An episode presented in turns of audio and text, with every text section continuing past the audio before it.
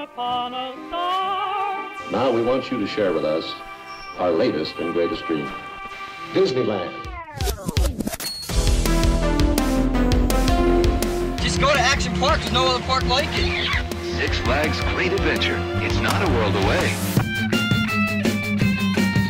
Paramount's Kings Island. We will officially open Universal Studios Florida. Hello, I'm Michael Eisner.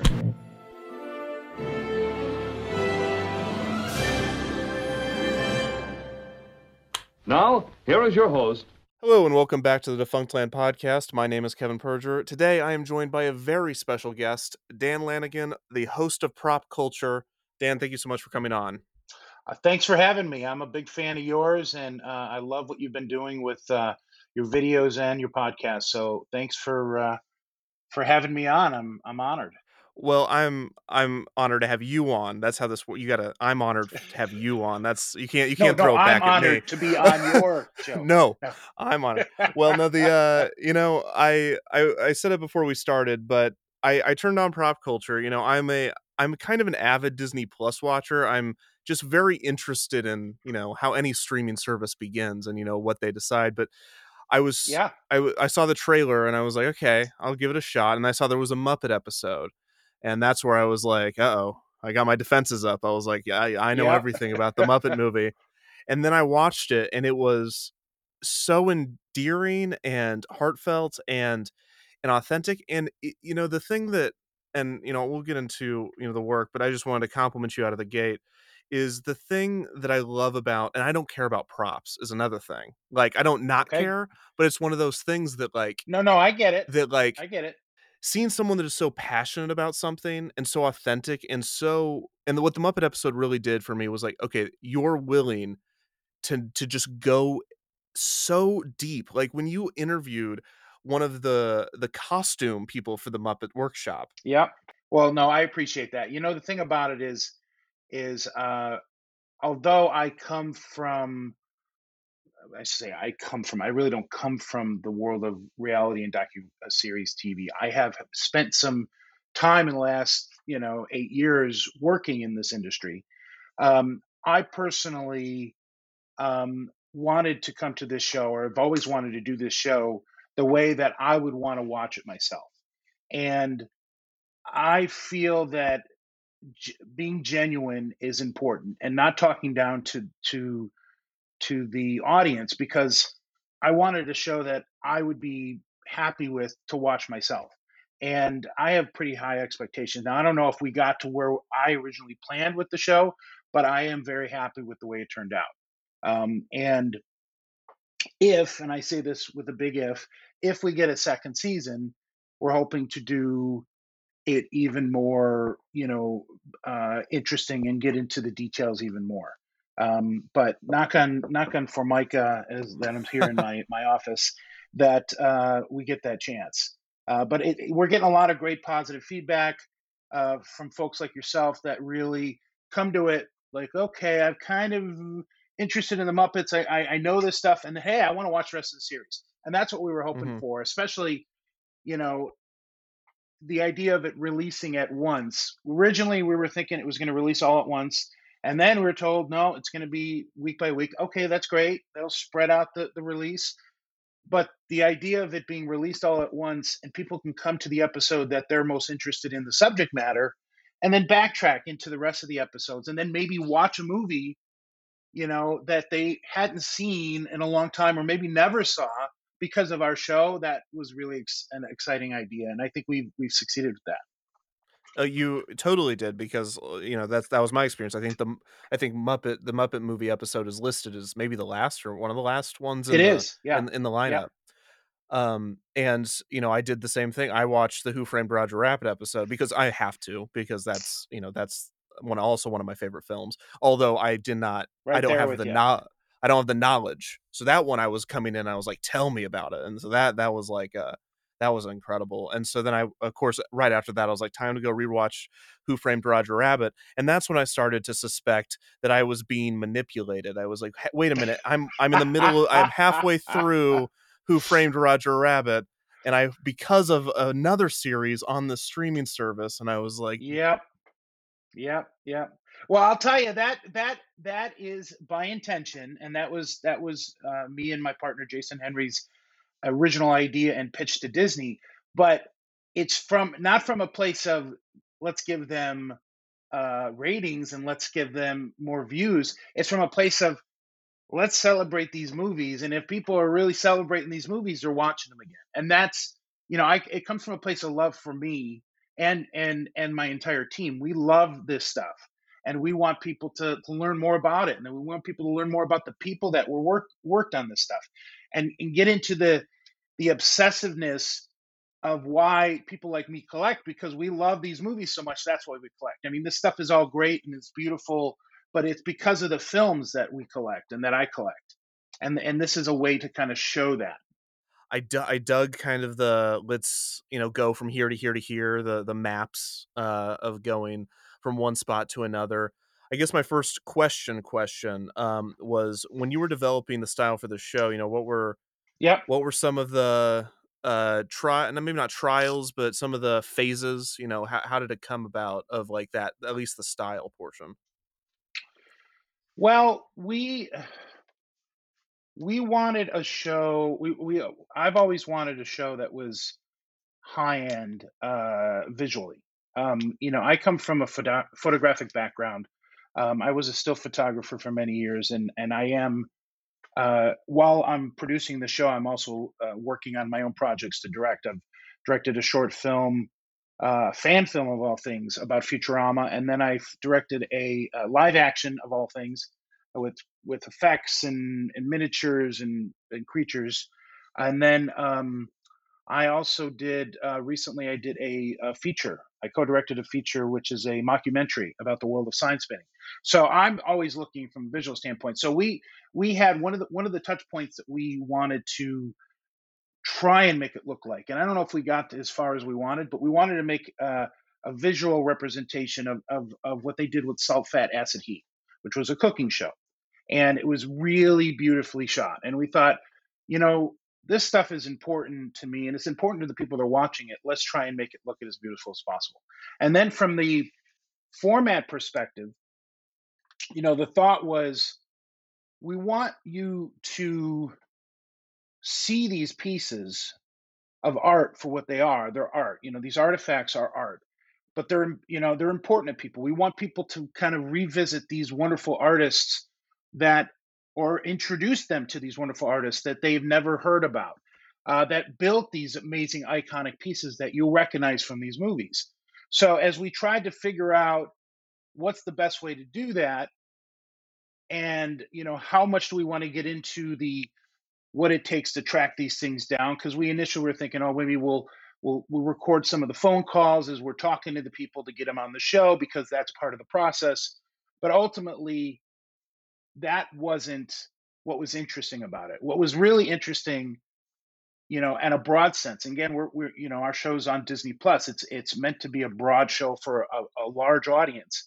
Is is the nostalgia factor and the the emotional connection people have to these films and the people that work on these films.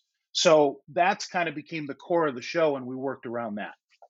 Still getting into the details. But you know, the thing about it is the show, when we sold it, it was originally pitched and sold as a one hour show. And into, we actually had four episodes edited, not finally finished edited, but we had them built as one hour episodes. So when Disney decided they wanted to make it even broader, they felt that they needed to trim it down to closer to a half hour show. And we're not exactly half hour, but that was the way. So we lost a lot of great detail that hopefully maybe at some point we'll be able to release little release little bits of of, of interviews because these interviews would go from anywhere from two hours to four hours with these people. For me as it's just funny because for me i because i understand that that broad appeal i know everyone is not like me but i could have spent exactly. you know two hours on the sword guy. I was like how yep. make a sword in front of me please. I'll, I'll, I'll spend three hours on that. But you know i i also honestly we could have had a two we, we literally with what we shot we could have had a, a two hour episode just on tony yeah it, it, it's but again you have to trim it down and you have to make it broader but but uh but but yeah, what and, you did and, what you did that i think in the broad appeal is even though some of that stuff was trimmed down, we still got to meet the artist. And it and while Oh, like yeah. I, while while I think that you know seeing you know you when you when you see cast members or recognizable people, that's really cool, and I think that's really great. But I think what's really really special is those people that you never hear about. Well, I mean that that was important to me. I, I wanted to make sure that you know the studio was interested in trying to uh, add as much uh, face appeal as possible to the show, um, and and we probably we have more actors in the show than I initially envisioned. Uh, I I think it was a great idea because there were really great moments with these people, and it was great to meet. I mean, of course, I want to meet all of anybody who works on a film, including the actors and directors. But you know, my my focus was always the people who you don't see, the behind the scenes people, the people that need to get a little bit of more love. But ultimately, I think our mix was good, and uh, it gave us a nice, interesting variety of of folks to talk to that you know you you might not see, or a different perspective from somebody you do know, like the Christopher Lloyd sequence that we did in Who Framed Roger Rabbit. I was very surprised when we're standing there with him in the costume and that he really, really, really wanted to put that thing on. He really wanted to dive into the character. And I, I hadn't seen that with anybody else before, but that is, you know, Christopher Lloyd's a fairly, uh, he, he's a, a, a quiet guy in conversation. And, um, but when that costume came out, he really started to light up. It was great. That's I mean that episode uh, so my my favorite of course is the Muppets cuz that's that's my that's my thing. But uh the Roger Rabbit episode that made me appreciate that film so much differently cuz I've seen behind the scenes stuff um but I've never seen someone I don't know in I guess HD or just in, you know contemporarily walk around and show me like this like when the the the taxi the the cab um Yep. when when you went to the to the garage out in the in the desert and that uh Yep. Charlie and, and Crowell's dri- place. Yeah. yeah and that driver just gets out there and show and just drives around and I could see the animation on top of it even though it wasn't there I was like wow this is I mean Yeah. just totally new Benny appreciation but yeah I know I was like that's that's the cab um I, I want to ask you the the kind of typical question just to get a basis here is how did you get into props and I saw somewhere that it might have had something to do with Disney MGM Studios theme park I grew up in the Chicago area, um, and I was a nerdy kid. I loved, uh, you know, playing with Star Wars action figures and uh, reading comic books, and I collected things like that. I was, you know, I was into that, uh, uh, watching Star Wars over and over. Initially on sections of eight millimeter film that my dad had, including Mary Poppins and lots of other little pieces of film that my dad was able to get um, but eventually early videotape and that kind of thing. So any anything I could watch on behind the scenes because I love Star Wars, I loved Indiana Jones, any of that stuff, I thought was really interesting how they made these creatures and stuff. So as as I kind of grew up and and continued being interested in these things, uh, in my late teenage years, uh, actually early. I, was, I did what, do you oh, you would know this? When was uh, the Hollywood Park? When did that open? 89 I was just in finishing high school, and I would go down to Florida and visit my brother who lived in Orlando every year. Uh, before that, and continue to do afterwards. And when they opened that park, immediately I'm thinking, oh my gosh, you know, I've never been to Florida, I've never been to California, I've never been to uh, to um, Universal Studios, but this is Disney's version of Universal Studios. This is gonna be so cool. I'm gonna learn so much about movie making. Well, you know, a little disappointed, but when I got down there, but the the the the backlot tour where you you know you're driving around in these cars uh, these these trams and you get to see all these vehicles that from movies that you know you know they had a bunch of uh, different stages of roger rabbit's car. They had the dick tracy cars. They had a spinner from blade runner which still doesn't you know blows me away that they actually had that but they wanted to show something off. They had you know a snow speeder from uh, empire strikes back. And when you finish that ride you went through this little museum which would show different props from different films that they were promoting at the time or just if they weren't promoting something they would have something from their archive so seeing that stuff blew me away. Like I went one time, I went and they had released uh, Nightmare Before Christmas, and I it just blew my mind because I just couldn't believe these little models. Everything you saw in the in the movie was built, and and at this scale, and not realizing they actually made other scales as well. But at the time, at this scale, and all this amazing stuff, all the characters, there they are. And then they had stuff from Mhm. Indiana Jones and The Rocketeer, and you know just all these amazing films. And it just I become obsessed with it. So I kept every time I would go down there, I would photograph it and archive it, and then be looking on the early internet, uh, like you know the, the BBSs and stuff, and trying to find out more about you know these props. And then in the early days of eBay, like before it was even eBay, I wanted buying a few props online, and uh, that's what got me into it. And then I've been going ever since.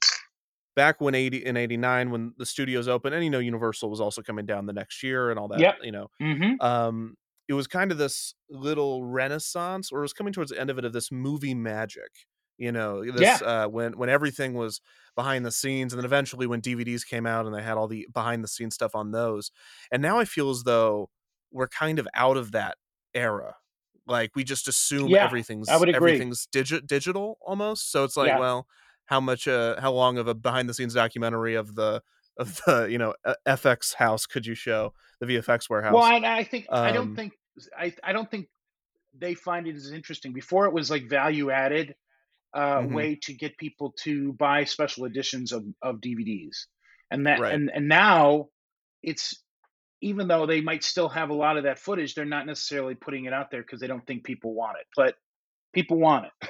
Trust me. Right. I think I think I, I I definitely want it. I think a lot of people want it, but I think what makes you know prop culture and it has that broad appeal as you mentioned is because it's so um it brings that human element that I think a lot of that behind the scenes when people are just going on films, maybe you get them halfway, but to see them in retrospect, that's so Yeah, incredible. But yeah. uh, I'm I'm again moving ahead of myself to my next questions. Um, but uh, MGM Studios, you know, all these you know prop parks.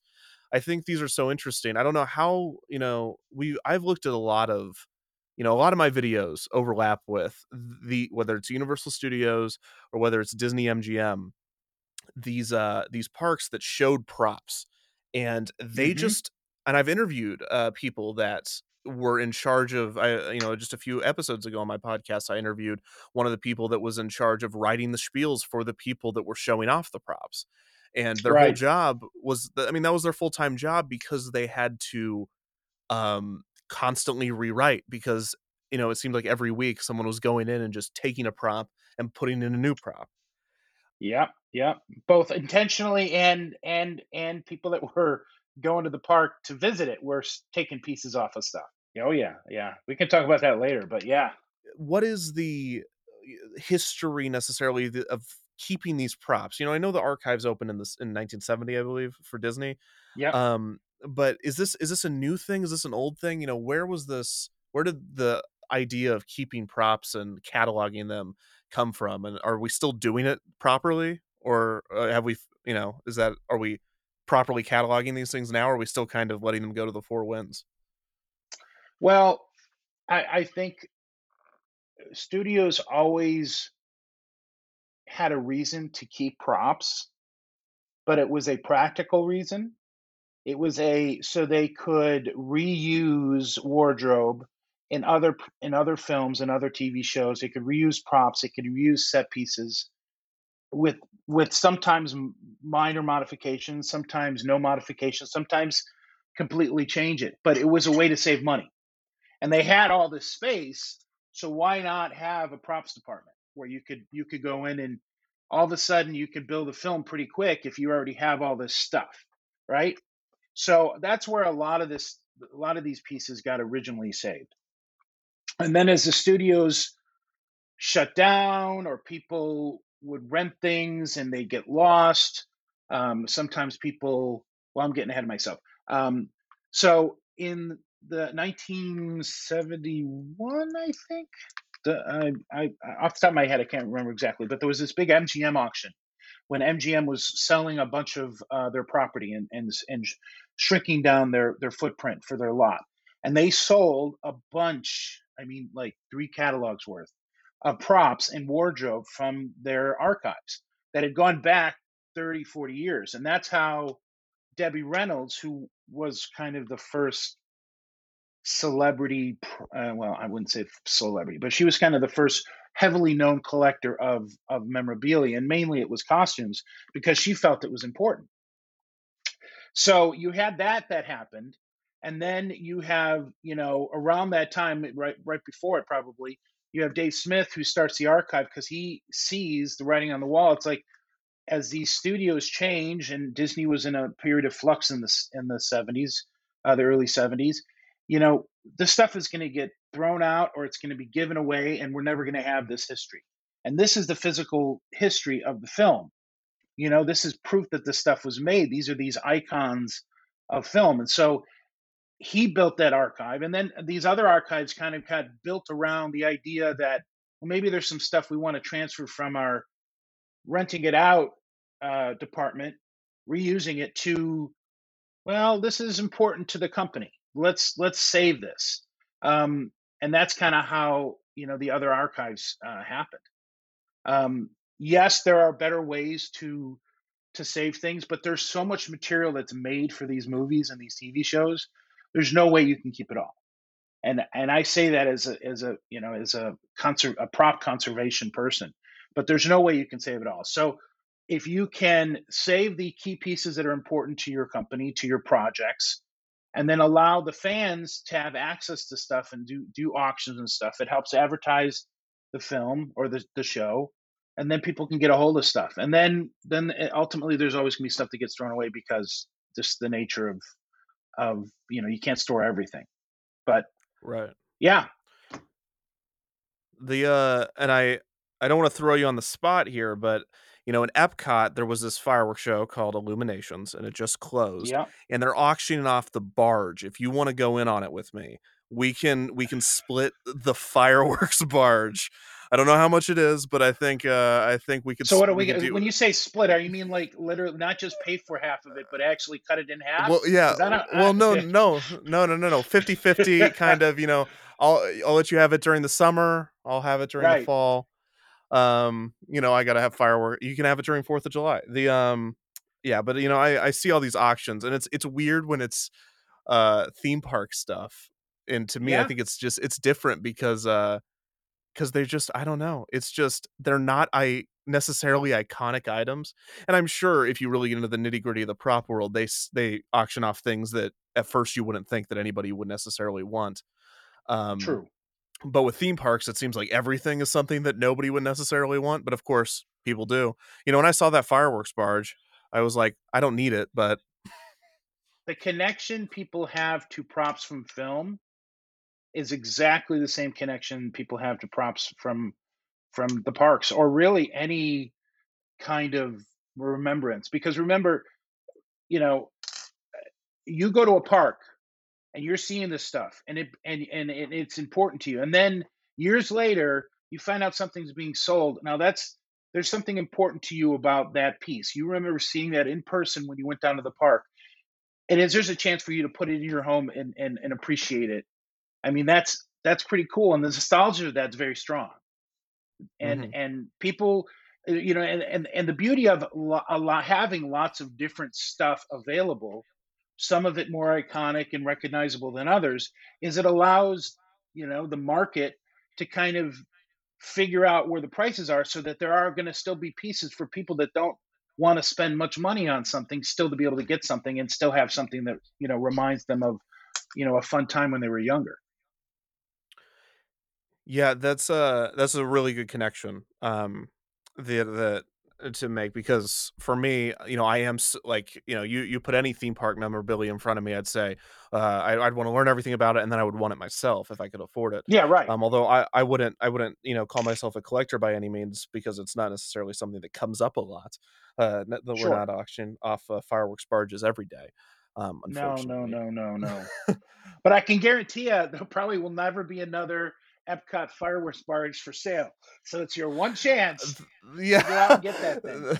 That's uh, that is the scary thought. Um, it's funny. Yes. The uh, I do have one kind of interesting prop story. Uh, I have a I have a friend. His name is also Dan. Um, and uh, he, he calls me one day and he says, "Hey, uh, you know, Muppet Vision, you know, Muppet Vision 3D and California 3D, Adventure yeah. is closing." um, and they're auctioning off a bunch of the stuff. And uh, if you, he said, if you have two hundred dollars, we can go in and we can, you know, we can get something together and uh, donate it to the, you know, Jim Henson Company or, or whoever wants to take it. You know, Right, we could, we right. could, we could donate it and maybe get our names like in one of the museums of the moving image or something. Sure, Um, right. And and uh, and I was like, okay, what is it? This sounds great. He's like, it is one of the boxes because they have these, you know, if you imagine like the kind of box you would put an amp in, it's just a metal lined black Yep. box. And it just says Dr. Teeth spray painted on them. It's just one of those things that was holding up the TV. And I was like, so we're gonna buy a box that we could get a guitar center that we could spray paint Dr. Teeth on For two hundred bucks. for two for, no, for four hundred, but I have to pay two Oh, hundred. right. That's right. For four hundred dollars, And, uh, two hundred each. Right. Uh, yeah and i was and so and that's when i was i was just like wow people dig this stuff Oh yeah, you ain't kidding. and you know now that i think about it i want that so i would i would love to have the dr teeth uh the box from muppet vision but um but you know i, I gotta th- throw it you know we, we you kind of mentioned it a few times so let's just get it out of the way. Talk to me about prop stealing or prop uh you know what whatever you would call it uh when people you know get in the way of these props or do something you know they, they go left unnoticed or in the parks case they take them? They, you know, here, you know, anything that people can reach and grab, people are going to be inclined to do that. And one of the things that happened, uh, I have I have a good relationship with the archive and and and the Disney archive, and you know I've heard stories. Um, I won't mention any names, but one of the driving motivations of restoring the Honey I Shrunk the Kids laser was yes, Mhm. it was changed from episode from from the first movie a little bit to the second, and then fairly heavily to the third. Now, after the third, uh, at some point, it went down to the quote unquote props department at Hollywood Park and was on display. But as it moved around the display area, sometimes the piece would be close enough to people to reach out and grab things. And they would, and they would pluck things off. So a lot of detail got removed because somebody was able to take something home because it just it happens. And that kind of thing I I could you know it happened with other stuff there, and it would happen like in in studios. There's things that people would take home because they heard it was going to be destroyed, and they didn't want it to be destroyed. So things got saved because people quote unquote stole things.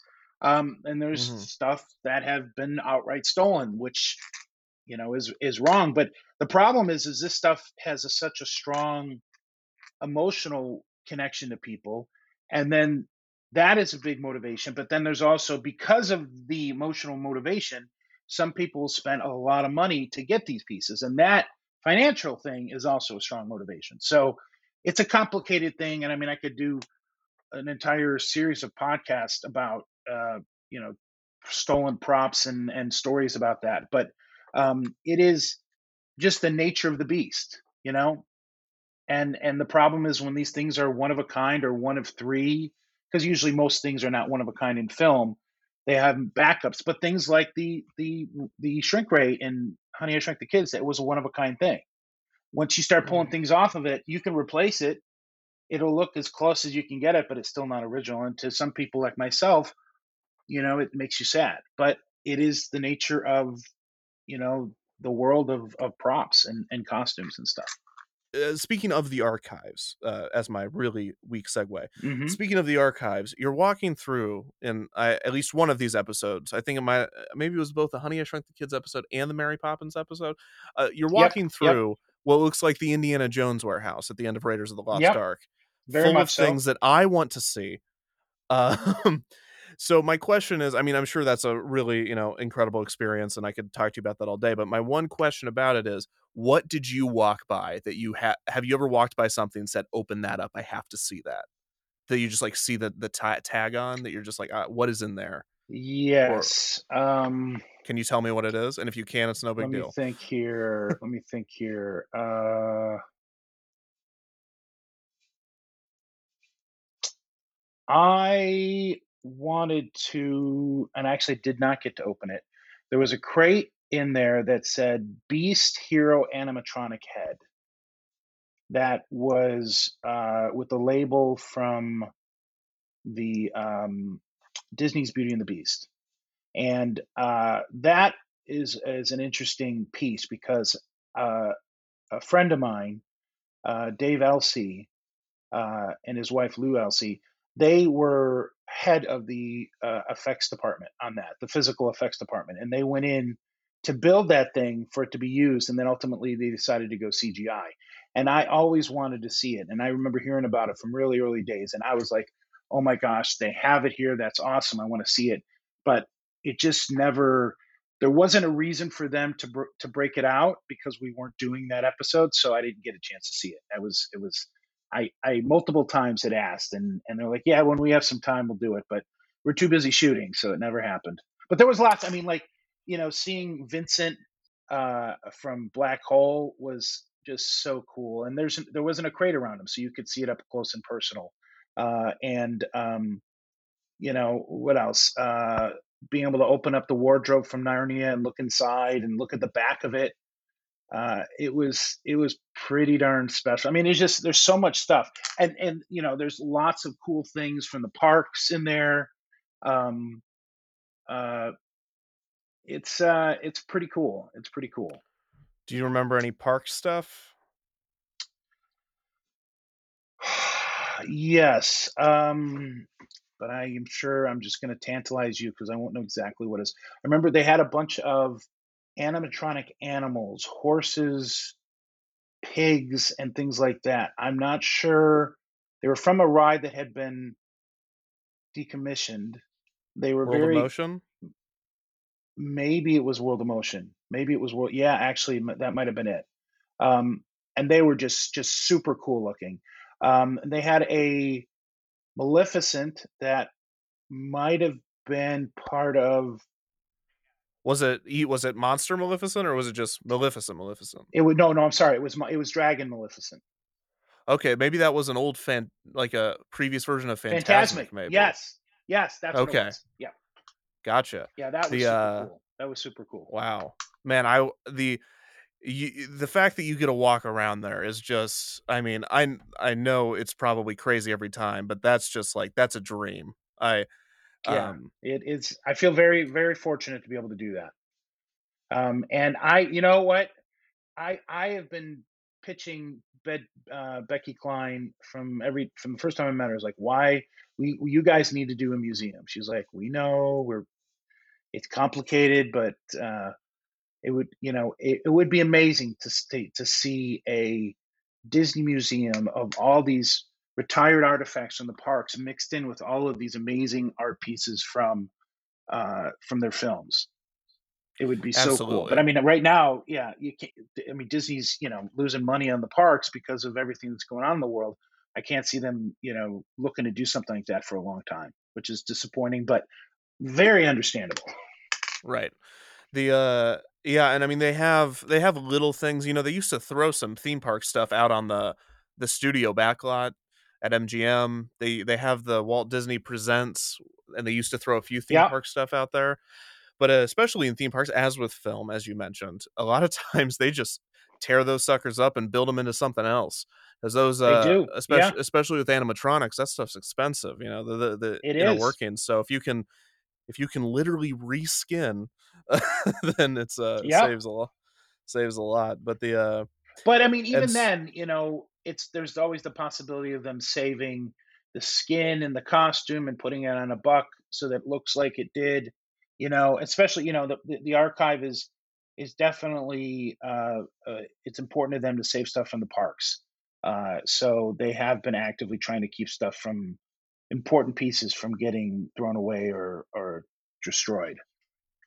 do they have buzzy i'm just kidding the uh the, the, the guy from it's a it's a it's a joke inside the theme park community of a animatronic that was allegedly stolen from the parks and some people claim that the archives got him but didn't communicate it to the What, police what what's the know. character? his uh he was from an old Epcot ride called Cranium Command. Uh it was actually one of oh gosh, I'm blanking. It's one of the Pixar guys' first one of his original projects with Disney. It was just this really simple ride of a of a kid that was inside the mind of a boy and he was he was going around do? and Did you do a Defunctland uh, that mentions this? I remember hearing I something about this at some point. yeah, I mean I did it's on it's in the Body Wars episode, which is like the Star Tours inside Right. the uh Okay. Right. in, Yeah. Yeah. inside Yeah. the body. So he shows up there, but uh, but yeah, he's a he's a character. He's a little he's a little joke inside the uh, theme park community of was he really stolen I not? I haven't seen him. Uh, he might be there in some crate. You know, again, it's it's like you know Raiders of the Lost Ark at the end. It's just this giant warehouse, and yeah, I I gotta be careful what I say because I want to be allowed back in.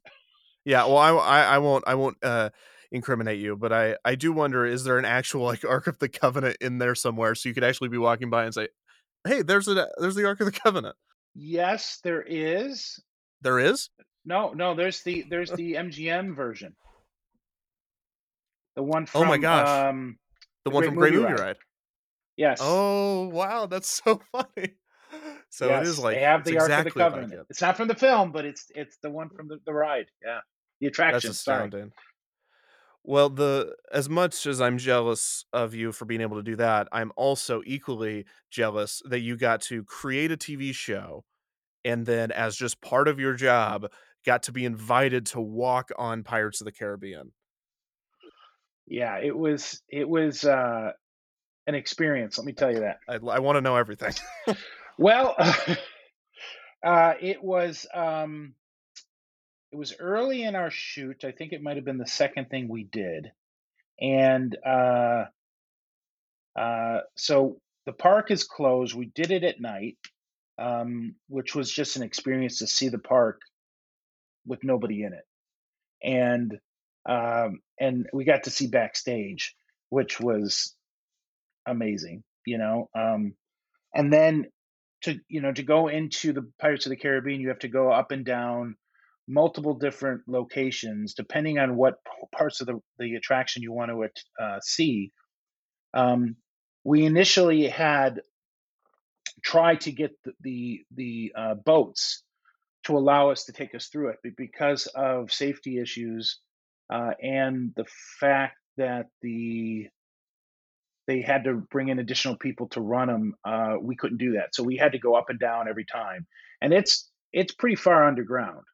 Um, hmm and you're going through restaurants, and you're going through uh, uh, you're going through side doors, and then these stairs that go down, and then they turn around, they go down again, and they turn around, they go down again, and then you get down to this area that is super humid because of course being cost effective and and and and uh, appreciative to the um, uh, to the world around us they're not going to run the air conditioning when nobody's there so it gets super warm super humid and you get down there and you can just sense it it, it, it, it just hits you like a wall. You're like oh my gosh this is something different. This is something cool. And then you go and you start walking through these areas where you're seeing the back of, of the facades of, of the displays and it's it's fiberglass old fiberglass and in some cases rusted metal and, and pieces of wood with old rusted nails and stuff because this is a ride that in a lot of ways still looks at least from the backside of it the way it did when it was first built. Um, and uh, you know you get out on on the display area and the, the cobblestones are extremely awkward to walk on because they're designed from a theater perspective so that you see it and you can you can feel the way that the texture is but they're not really designed to walk i mean they can handle you but you know it's it's awkward and then you see the the, the animatronic figures and everything's exaggerated a little bit and the makeup on them or the paints on them is done from a theater perspective so you know it has a different effect but it was so cool it was just so cool to see the stuff up close and personal Is it creepy? Because I've always thought it would be a little creepy. Is it a little? Is it a little creepy, or is it not? well we had a fairly big group with us because Okay. Was one of the biggest shoots we had because it was early on and then we had a lot of uh we had Walt uh Di- Magic or we had uh, Disneyland people there we had studio people there and then we had our production team. Um so it wasn't creepy but I could see if you were out down there like just a few people walking around and turning the lights on it'd be super creepy super creepy. When you when you described going through kind of the the middle, like all the different restaurant, like all the the path you had. I just imagined the that scene from Monsters Inc. where uh Mike and Sully are running through all the doors, and it's just like what's behind this door, and just over and over and over again, and then eventually Yep. you're in the ride. You find your way The- there. Boom, you're there. Yeah. That's uh, and so you know, I I'm of course blanking in the episode. Did they the animatronics were running for? Was it for the shoot, or were they just all were they running the whole time? No, no, no. They would turn that. They did turn them on uh, when we get to an area, so they weren't running consistently. And they would actually turn the lights on for an area too, because the lights would have been off. I think there were, there were like a minimal lights, but then they would turn the stage lights on, uh, or the the attraction lights on when we would get to an area. You d- did you do any shooting in Orlando for this season? We did not. We were we were planning on it. Um, we were trying to. Uh, we were doing a lot of research on what happened to a lot of the material that was at MGM before. I'm sorry, I keep calling MGM Hollywood Park before the Star Wars Land stuff. Uh, they had they supposedly had a big warehouse where they kept a lot of the stuff, but a lot of that stuff went away, and then there were some pieces that we were trying to track down that may have just been thrown away. Um, that uh, we were trying to see if we could find him, like just discarded in the the property, but ultimately, um, uh, we couldn't. We could. We weren't able to do it. Because the only time I thought you might go down was for the Muppet episode, because they have Right. a few Muppet props there. But I thought that was kind Right. of eh, the whole thing was like you know because it's set up almost like an investigation. I felt that was almost too easy. hmm I was like, Yeah, we're going mean, to the that's the place where the like, props are on display. Right. I mean, well, honestly, one of the one of the things we were going to do is we were going to go down.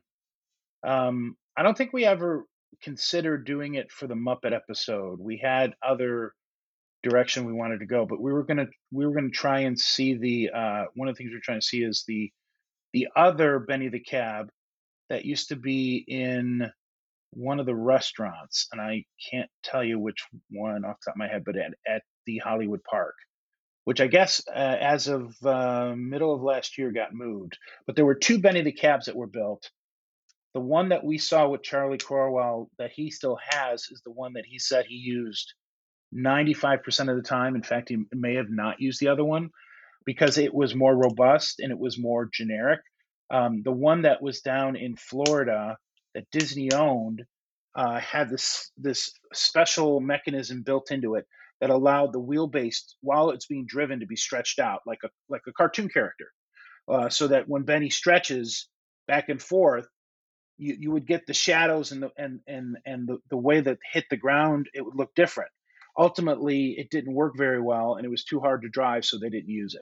But it is interesting, and that is a piece that was kept uh, by Disney and was on display for a long time down there. That's uh, I I don't rem- recall that that one specifically. The uh, but I I I know there's so many Who Framed Roger Rabbit. I mean that park was entrenched in either references or props. The other question, you know, is related to um, you know, the Muppet episode, which I know I keep going back to, but you know, it's very well documented that I love them. Uh, what was it like to hold?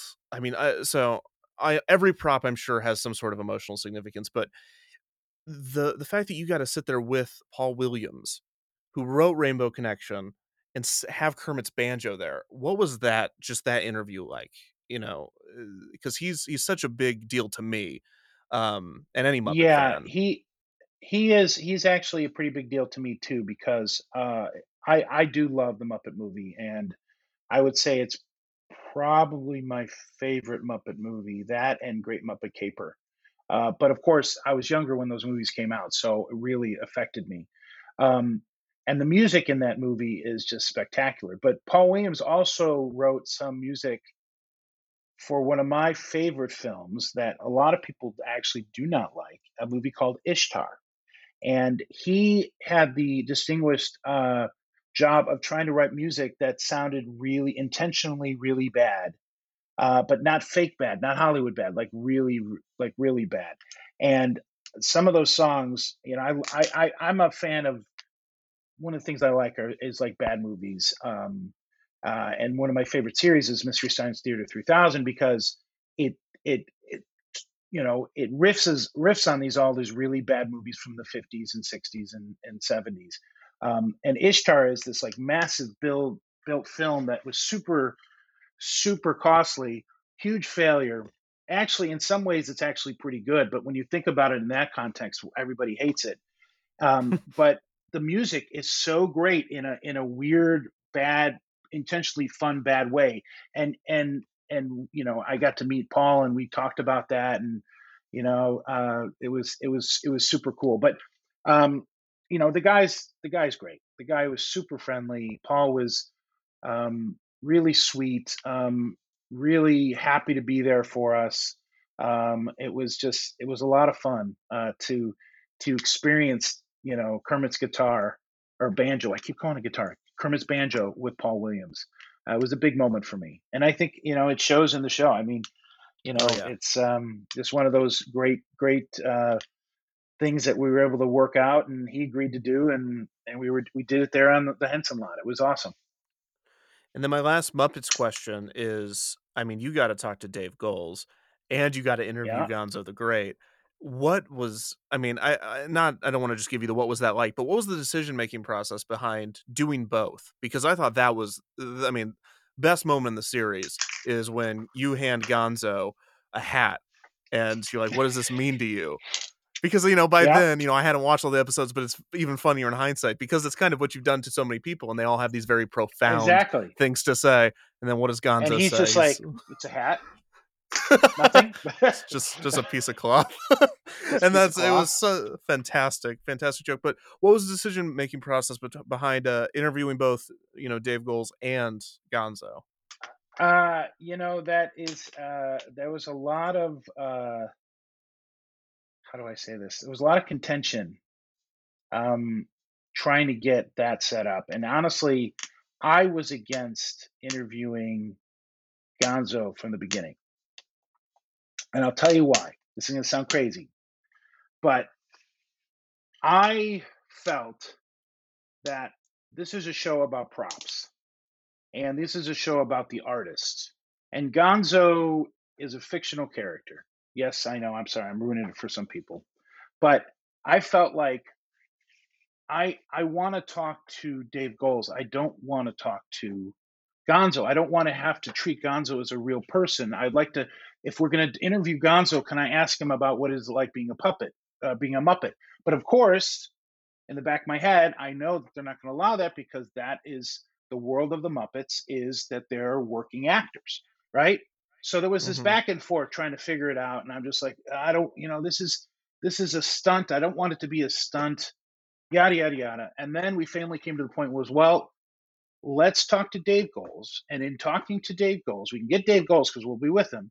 We'll ask him how do the Muppets see themselves, and by setting that up that way, that the that the Muppets see themselves as working actors. Then when I talked to to, to Gonzo, in my head at least, it's like okay, we've acknowledged that he's a Muppet and he's a puppet, and we've talked to the guy that not only puppeteered him but but originally you know helped build him at least at some point in in in the, the puppets uh, you know uh, history. And now I get to talk to the character of Gonzo and being and looking down and Gabe Goelz is at my feet, and it was one of the best things we did and it was such a wonderful moment. But it kind of came out of we're going to talk to Gonzo, not Dave Goelz. We're going to, you know, there's that point where we're thinking about well, well, maybe we can get Kermit, and but we're not going to talk to, you know, the, the Muppeteer. We're going to talk to um, uh, Kermit, and and and and and ultimately, you know, Gonzo. Uh, it was wonderful to be able to talk to Don Gonzo, but even cooler to talk to Dave Goles. That that's where it was. It was really special because I, I it would have been nice to interview Kermit, but knowing, I mean, Dave is the was the puppeteer of Gonzo for the Muppet movie, And Gonzo's an important character in that movie. right? Uh, so, but do you consider? Would you say, you know, you you you're the prop guy? Is a is a puppet a prop? Uh, Is a Muppet a prop? yeah, I, yeah, physically yes. Um, Okay, I mean, it's a but it's a character. I mean, here you know, look, I'm I, you know, I'm looking at it as a puppet of Jack Skellington. It's Jack Skellington. It's the Okay. character, but it's also a puppet. You know, it's a stop motion puppet. Uh, you know, uh, honestly, a Muppet is not a Muppet in my mind until the puppeteer has actually put their hand in and is performing it. It's a in my mind, it's a puppet. It's a prop. Once it actually comes to life with the with the with the actor who is the puppeteer, because the, let's be fair, they're puppeteers, but they're the actors. That's when it comes to life. That's when the Muppets are real, and that certainly was the, the case when I sat down with with with Gonzo because it was it was super cool. And I remember, and I'm sitting there thinking, I was so against this initially. and now look at what's happening. This is just such an amazing moment. I mean, for myself, certainly, but for the show as well. So it was, it was, it was amazing. It was so cool. That and that's the, that way of looking at puppets. That's how uh, Jim Henson did too. He would throw them to the ground, Yeah. and there was Yeah. there were certain pu- puppeteers that would come up and be like, "No, this is a character," and he's like, "It's just a it's a piece of cloth." So that's a I, I like I like that outlook. Um, are you a Flight of the Navigator fan? Did I read Did I read that somewhere? I, I am a fan of Flight of the Navigator. Yes. Do you know anything about one of the ships being at the Magic Kingdom Yes. at Walt Disney World? I, it's I, is it I've is seen it and pointed it out to people. Okay, good. It, that is because I've always heard that that's one of the ships, and it looks very similar, but I didn't know if it was one. no, it is. That it is. that red rocket ship is one of them. So they was- so- basically uh, added some fins to it, gave it a new paint job, and, and put it on top, and, and it is the uh, it's an ice cream store. I'm not sure what it's called, but it's it's an ice cream shop. Um, and if we if we get a chance to do Flight of the Navigator as an episode, you can guarantee you we're going down to Walt Disney World uh, and you're to the gonna Magic point to Kingdom it. to see it. Yeah, yeah. That's awesome. I, I was I was wondering that because as, mo- soon as I saw that, I was like, oh, I th- I know where a, where a secret. I guess it's not real to Disney fans. Everyone's like, hey, that used to be on the backlot tour, and then they painted it and threw it up there. Um, but yeah, that's. But here's that's the thing: if you're if you're a fan of that movie, you're going to look at that that piece. It's not changed so much, so you can immediately see. Oh my, yeah, that that's that's the ship. That's the ship. That has to be the ship. And again, I remember seeing it at the Hollywood Park in the back lot. You know, where it would get sun bleached and they'd repaint it, and get sun bleached and they'd repaint it. But you know, that's just the nature of theme park life for these things. I have a uh, uh just a question about you specifically and your work as host on the show. Uh, what was Mhm. that like? I don't. I mean, I I know you've done some other things on camera before, uh, but probably not to this extent.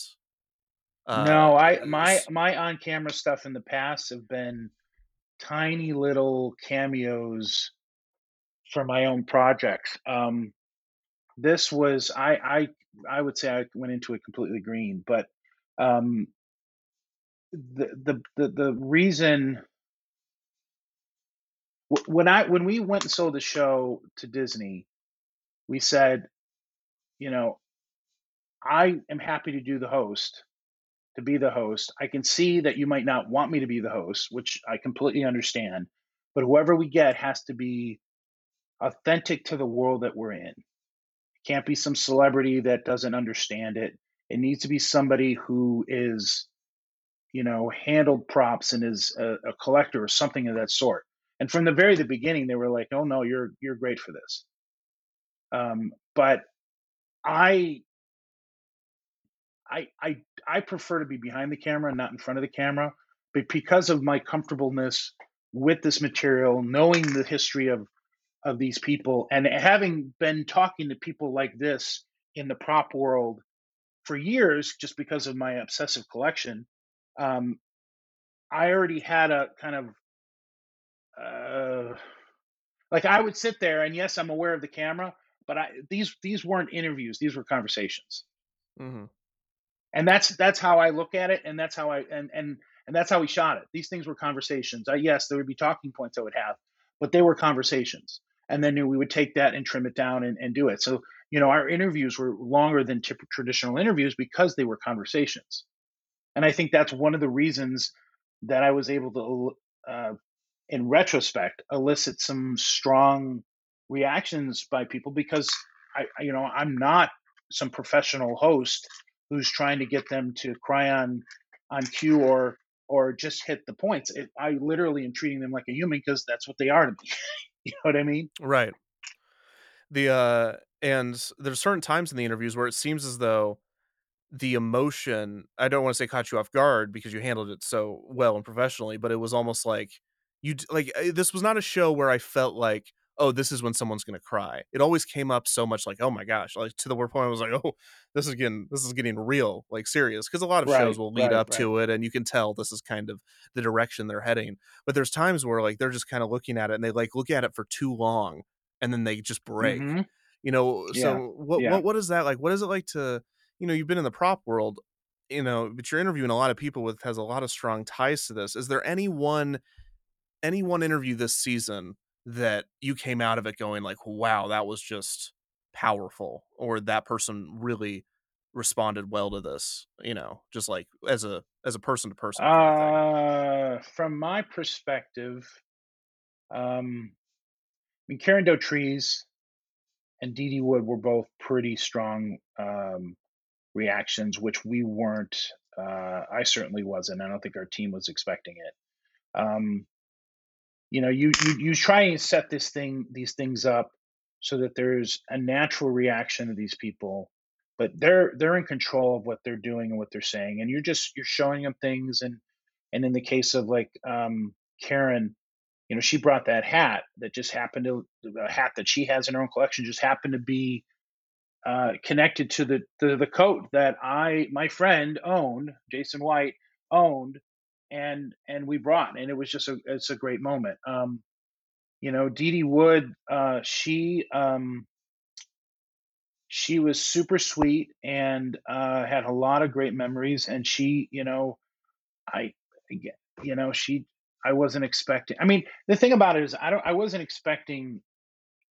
I was expecting people to, to care about this stuff because I care about it, and I know that they have a personal connection to it. But I've also shown things to people in the past that they don't care about this stuff.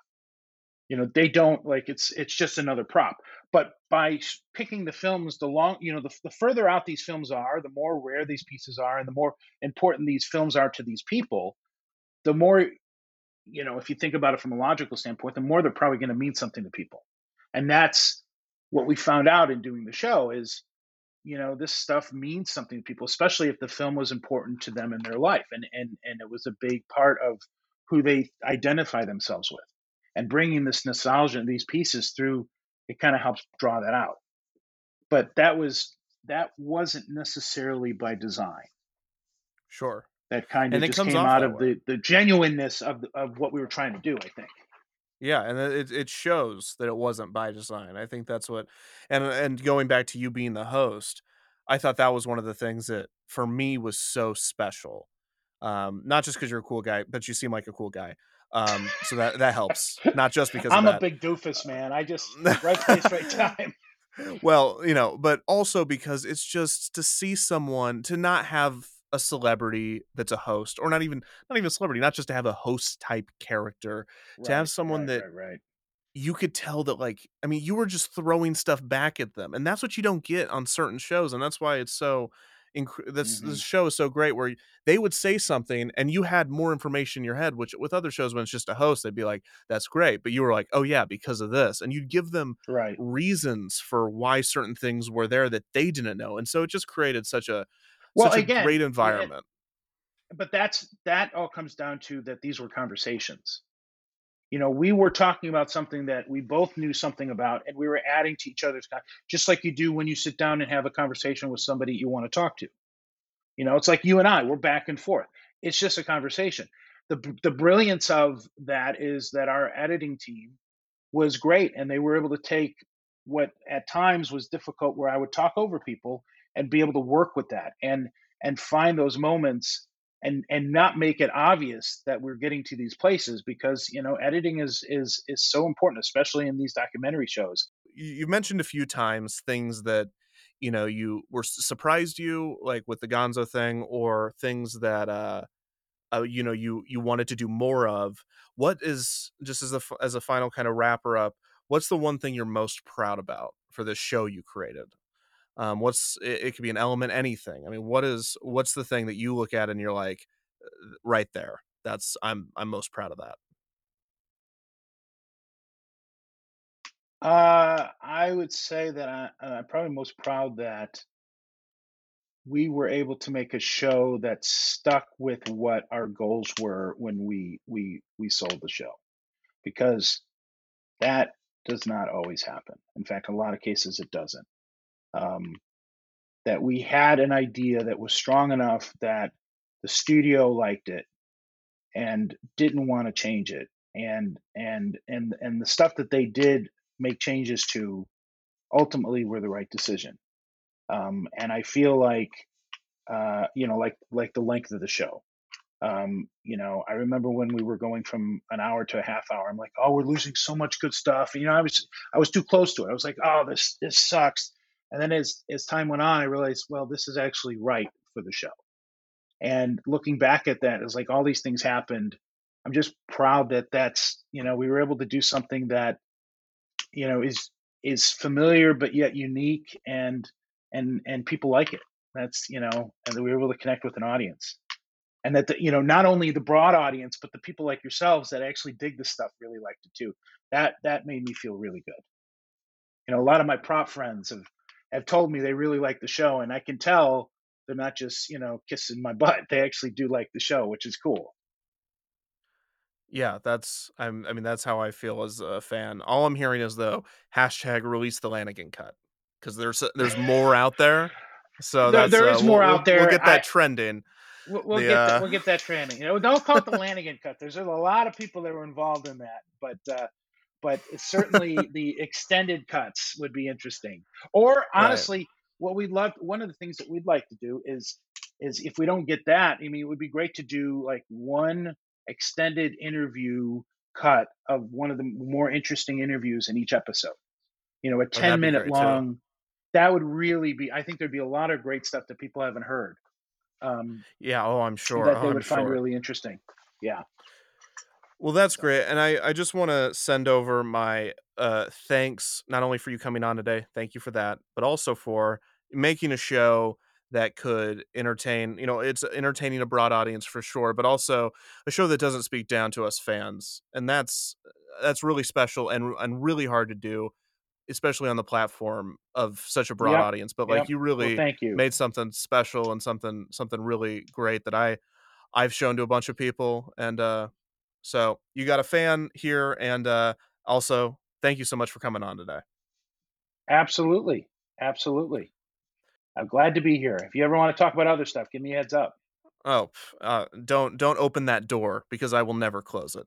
But uh, thanks so much for coming on today. To everyone listening, thank you for listening. Don't forget to rate, review, and subscribe to the podcast. And thank you for visiting Defunctland.